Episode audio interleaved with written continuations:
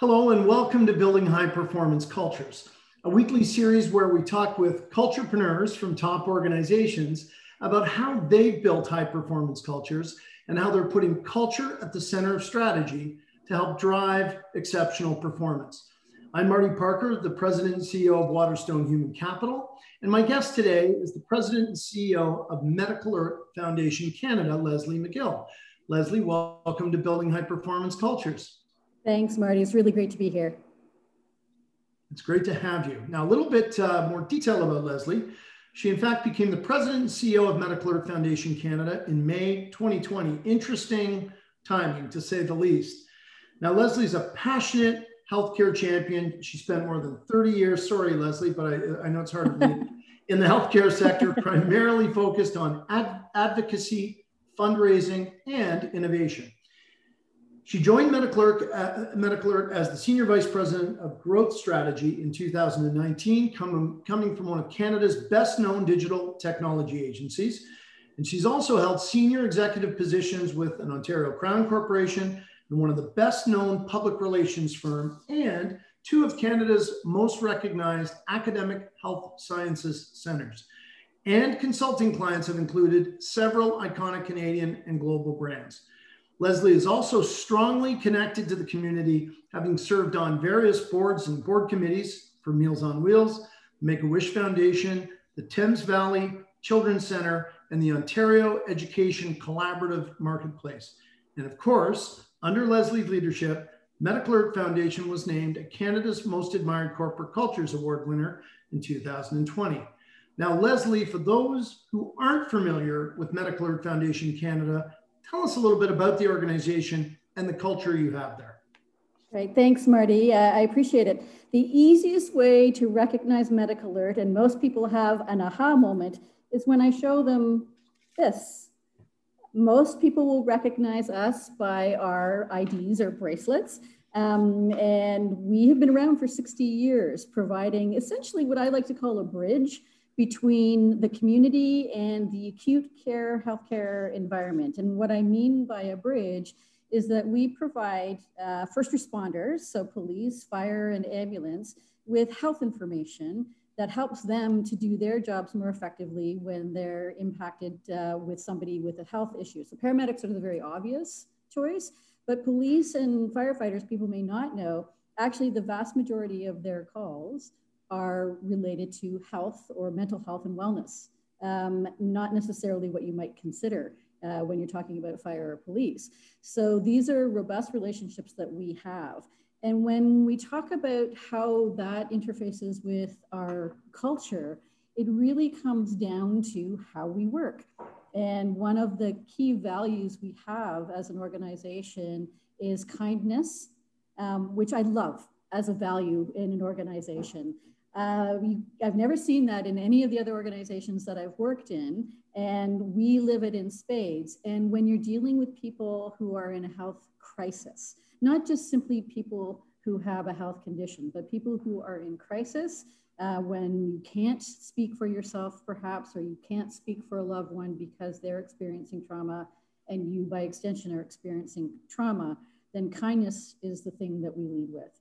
And that permeates everything that we do as an organization and everything we do uh, in terms of how we treat each other inside our organization. There are other values that go along with that, but that is the one that leads for us for sure. And it is, it, it is unique. It sounds so simple and so clear and you know so well intentioned, but it it isn't common as you say. Leslie, as the president and CEO, you know what what is your role when it comes to culture? Well, um, this is no word of a lie, Marty. Um, I have a set of pom poms in my office. And uh, okay. that doesn't go back to my old cheerleading days, although I was a cheerleader back in high school. But what I am is, is a culture cheerleader for our organization. And that means so many different things to so many different people. But for me, um, as the president and CEO, uh, if I don't carry and, and cheer on the team from uh, what we do and how we work and how we want to work, because it's a continuous process in, uh, in our environment as it is in others, then um, there isn't a level of authenticity that uh, sort of permeates the organization. So literally, I bring my pom poms out at every town hall that we have, and we cheer we cheer everybody on. And so, and part of that also is taking the opportunity and time to recognize staff um, at every turn, no matter whether it's a significant thing that an individual or a team has achieved, or whether it's something small, but something small that made a significant difference either in somebody's day or in a project or to the overall culture of the organization. Those are things that we recognize and we value through a, uh, something called kudos. It's simple. Um, and those kudos come verbally. They come, uh, and we use Microsoft Teams as part of our, our culture to connect, especially during COVID. And those things are shared openly every single day with the staff. It's not a once a week, it's not a once a month, it's a daily habit in our organization. And that really drives the difference. And that comes from me. I look for kudos every day. Um, and I try to look across the organization, not just with my direct reports and not just with the management team. Um, and most often it's very easy to find because we have staff members in frontline who deal with our subscribers. And the wonderful feedback that we get from our subscribers is very easy for me to just lift and say, congratulations for making that person's day. Right. Interesting. Leslie, where did these views and your views, particularly on corporate culture and on leadership's role in culture, come from? Um, I have to wind back to the first part of the 30 years uh, in working in healthcare, Marty. Um, I was very, very fortunate to work uh, in a hospital at that time. Uh, this would be back in the mid 90s when hospitals in the province of Ontario were going through mergers. And so I was a part of a management team. I was very junior. My boss actually didn't want the role of joining the management team uh, for the culture change. Um, it was an organization where we were bringing two hospitals together, and we went from 197 managers down to 60 in two months. It was a huge change management experience. And I learned from two incredible mentors. One was the, uh, the CEO or the ultimate CEO of the hospital, um, who has remained a mentor of mine throughout my career. And the other was, was from another fabulous mentor who became my boss um, as we merged organizations together. So I had a woman as my boss, and I, there was a man as the CEO of the hospital. And I got different perspectives on what it meant to be a leader and what it meant to drive corporate culture. And culture was the very first thing the CEO paid attention to in um, merging two organizations together. Going from 197 managers to 60 in two months was no small feat. And he did it with compassion, he did it with uh, trust and development of trust, and he did it with courage. And I think those are three things that I remember the most about that experience because it wasn't easy and then sort of a microcosm um, because I went from working in a hospital department to working with an in independent foundation at the time, and my boss was an incredible um, empath. And the I remember the conversations that she and I had about growth. She knew I was a builder and wanted to ultimately be a CEO um, at some point in my career. And so uh, she would actually take the time, and it wasn't just with me, it was with everybody in the organization who wanted this kind of mentoring. And we'd sit on the back step of our building and we would just have conversations or i would have the conversation and she would listen and those were seminal moments for me as a leader and i've incorporated both the big picture and the small picture leadership things um, into the way that i look and, and, and work with the team at MedicAlert and those things are innate in me now. It's very hard to separate leadership and culture for me. Interesting. Great great story really. And and like so many others comes from some of the mentors and others that you've experienced and, and clearly continues to develop. Um, i'm curious to know leslie what does uh, high performance look like at MedicAlert foundation canada wow there's so many ways that high performance comes into play but i think if i were really to pin it down to one word or one thing it's respect. Um, and we have worked very, very hard as an organization over the course of the last uh, 18 months um, to really foster a sense of respect. And that respect has broken down what would be traditionally considered to be silos within an organization. Everybody comes to work and has their job to do, puts their head down and gets things done. But I don't see that as high performance. I see that as operationally successful, but not necessarily high performance because you're only staying in your own lane. So what we do is we give permission to others in um, what would classically be called a safe space. Um, we like to call it a brave space a little bit of a different interpretation. Um, and that speaks to something else that's very important to our organization, which is diversity, equity, and inclusion.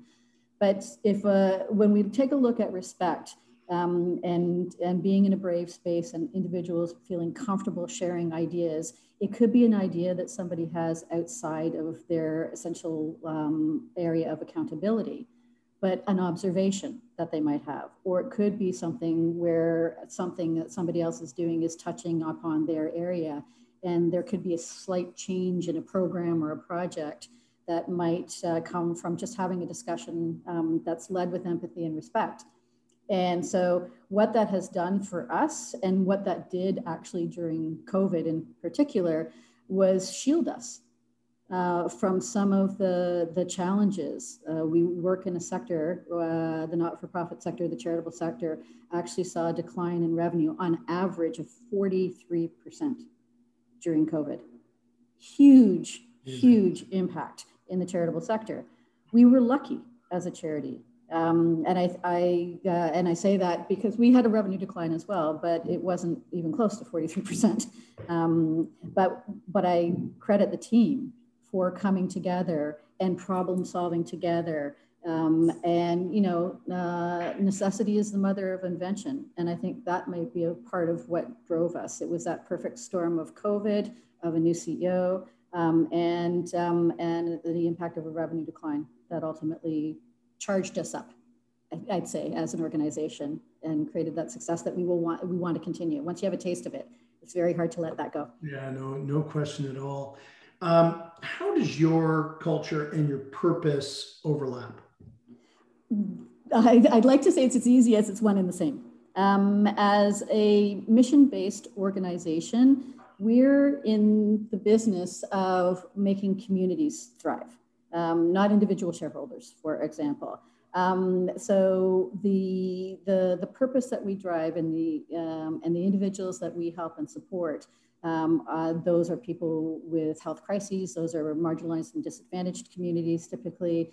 Um, so that kindness piece that I spoke about earlier goes a long way. Um, the culture of help and support goes a long way in our environment because we are there um, working in crisis and emergency situations to be able to support people who may not necessarily be able to do that for themselves. So um, when we sort of take our organization as a bit of a microcosm, we spend a lot of time helping each other. Um, we spend a lot of time uh, working with each other to grow and develop, uh, whether it's skill sets, whether it's um, education, whether it's uh, training, whether it's just simply the ability to be able to recognize uh, an impact from home that might be having an impact at work. Um, we drive those things because um, we always like to say that health is the one thing that is most precious to everyone. And if you don't have your health, you can't do anything else. And so we practice what we preach inside our organization, and then we deliver that to the individuals that we help and serve. So that is that is really where those two things cohabitate for us. Very interesting. Very very interesting. In fact, um, in your in your 2020 Canada's Most Admired Corporate Cultures Award submission, you highlighted the important role, and you mentioned it early, earlier, that diversity, equity, and inclusion play at the foundation. And I know that MedicAlert Foundation Canada is one of the signatories of the BlackNorth Initiative Pledge. Yeah. So talk about some of the ways that your team has made DEI central to your culture and the impact it's having, if you would. Oh, wow. This is something I could go on forever about because diversity, equity, and inclusion in the space of healthcare in particular is so important when we take a look at the makeup of our country and population of our country, particularly if you're politically minded, you'll recognize when the gateway opened to immigration. And what happened for Canada is that our population dynamics from an ethnic and cultural perspective shifted dramatically mm-hmm. in the Trudeau years. Um, I'm, I'm dating myself there, but effectively it was a change in immigration policy. Um, that doesn't change, and healthcare doesn't know geographic boundaries. It doesn't know uh, dimensions of race, gender, culture, or any of those sorts of uh, sorts of things. So when we take a look at diversity, equity, and inclusion, um, we need to mirror what's going on in the environment and um, the, the people that we serve.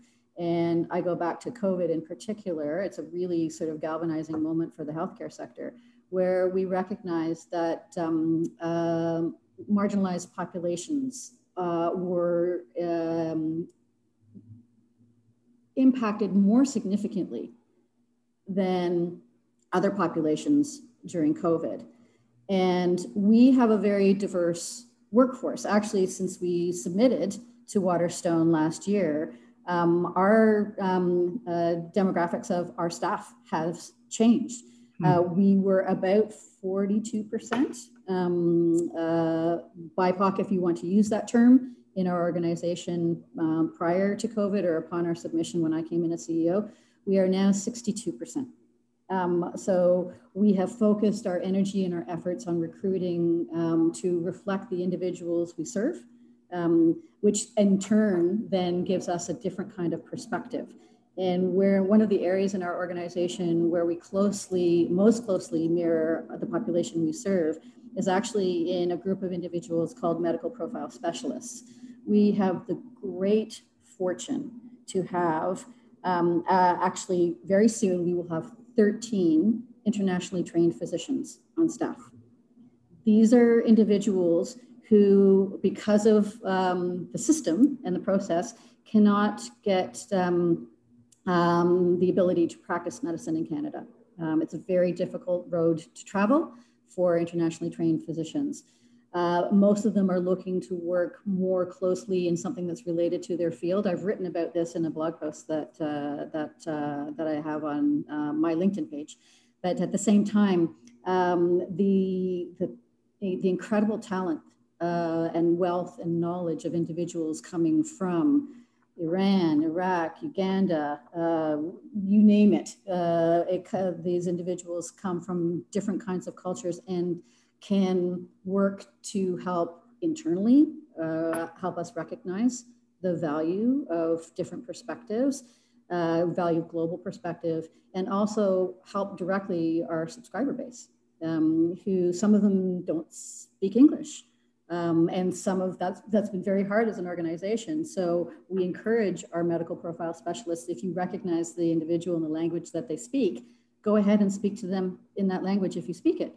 Um, and uh, that creates a trust bond um, that gives great satisfaction to a specific group of employees and allows us, the rest of us, to watch and mirror the, the behavior uh, of others who are working on behalf of um, people from their own home cultures, for example. So it's really quite fascinating. And we've adopted that in our board strategy in terms of recruitment.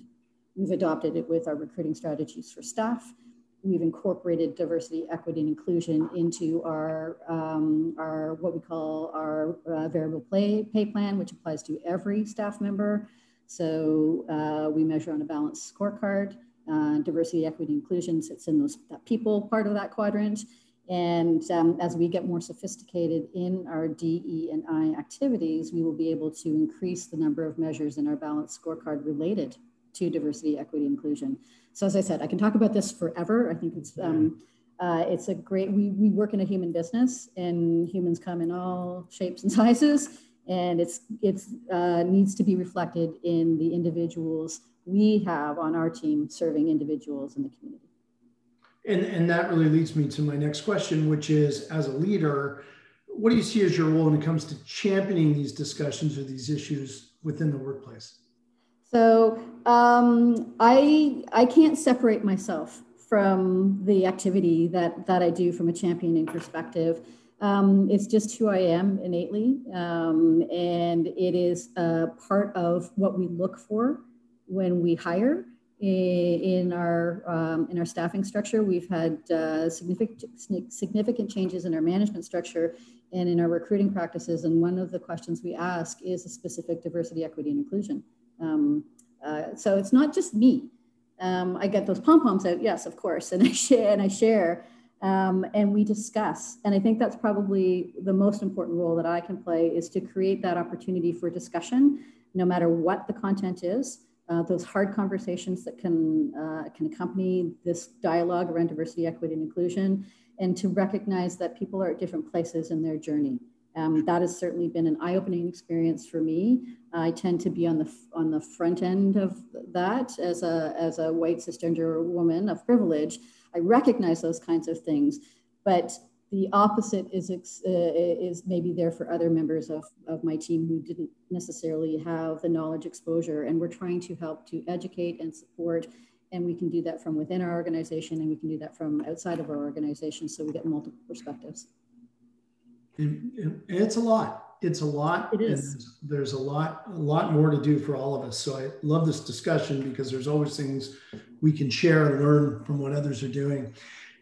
In the last year, just to add uh, something to make it more complicated, yes, challenging, you completed a rebrand at MedicAlert Foundation Canada. And I'm curious to know, Leslie, what impact did culture play as you were exploring and rolling out uh, that the new brand? It's it's a great question, Marty, and, and, I think probably more than ever before, culture played a significant uh, impact on our brand.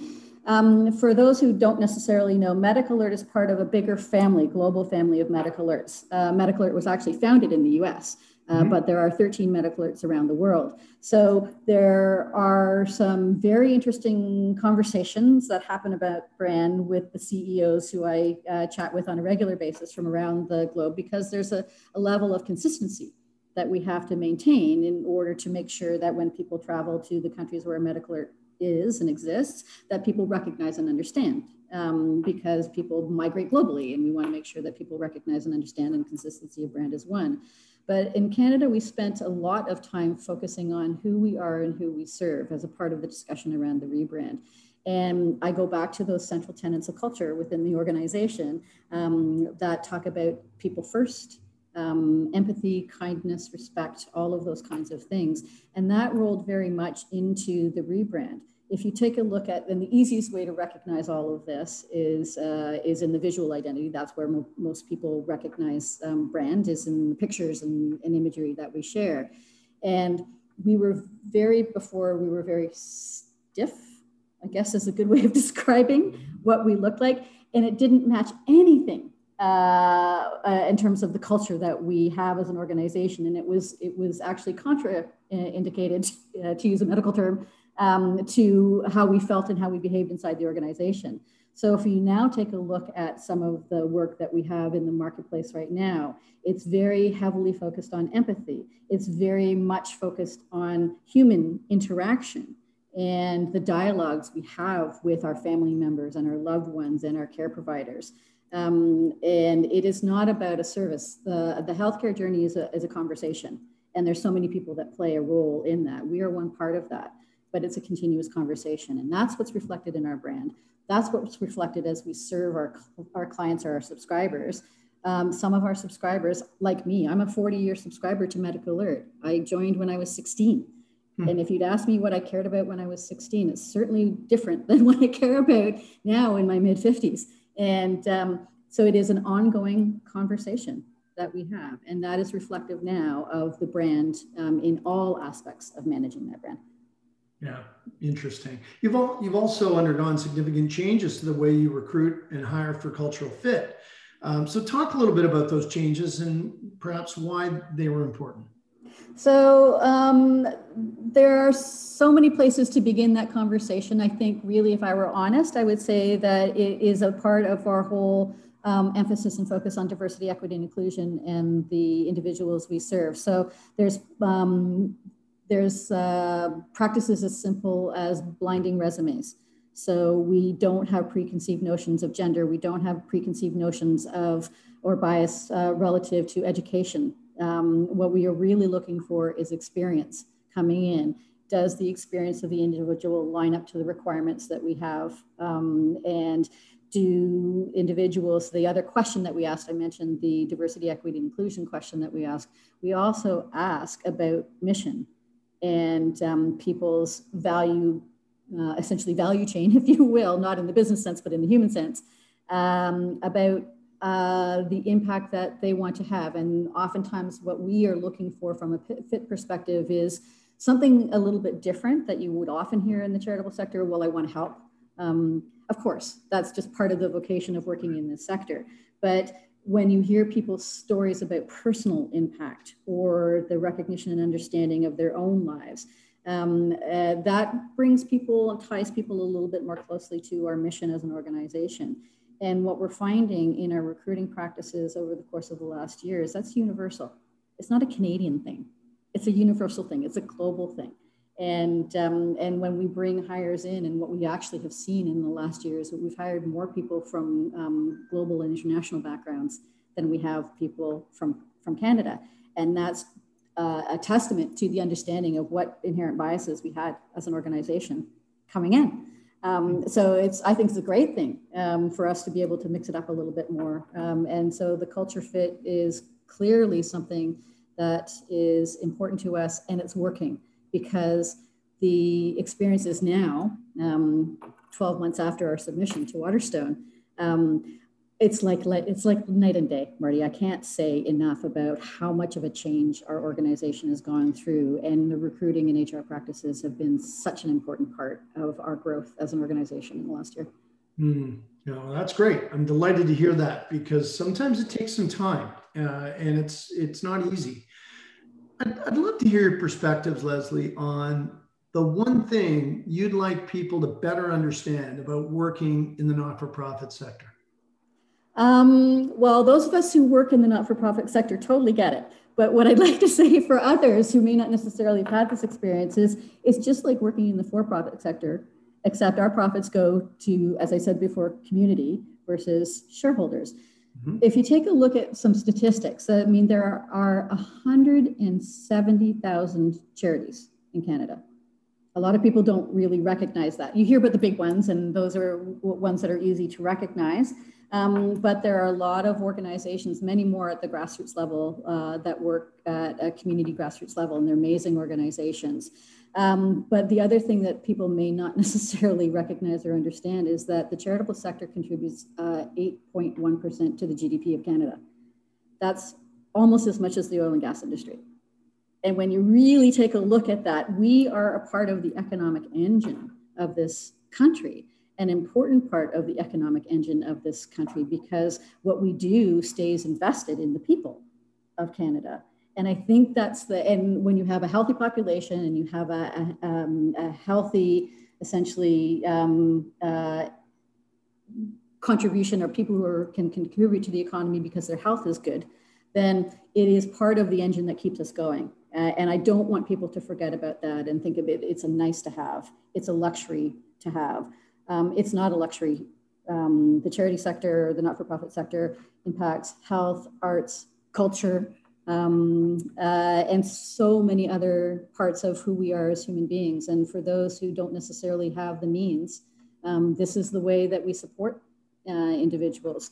So um, I'll, I, will get off my soapbox now, but I, but I think it's a really important reflection that not many people pause and think about when they think about the not-for-profit and charitable sector. No, absolutely true. And and, and, and look, this has been a challenging year for everyone, but particularly the not-for-profit sector we talked about some of the, some of the factors that have impacted that, but what has the COVID 19 pandemic taught you about culture?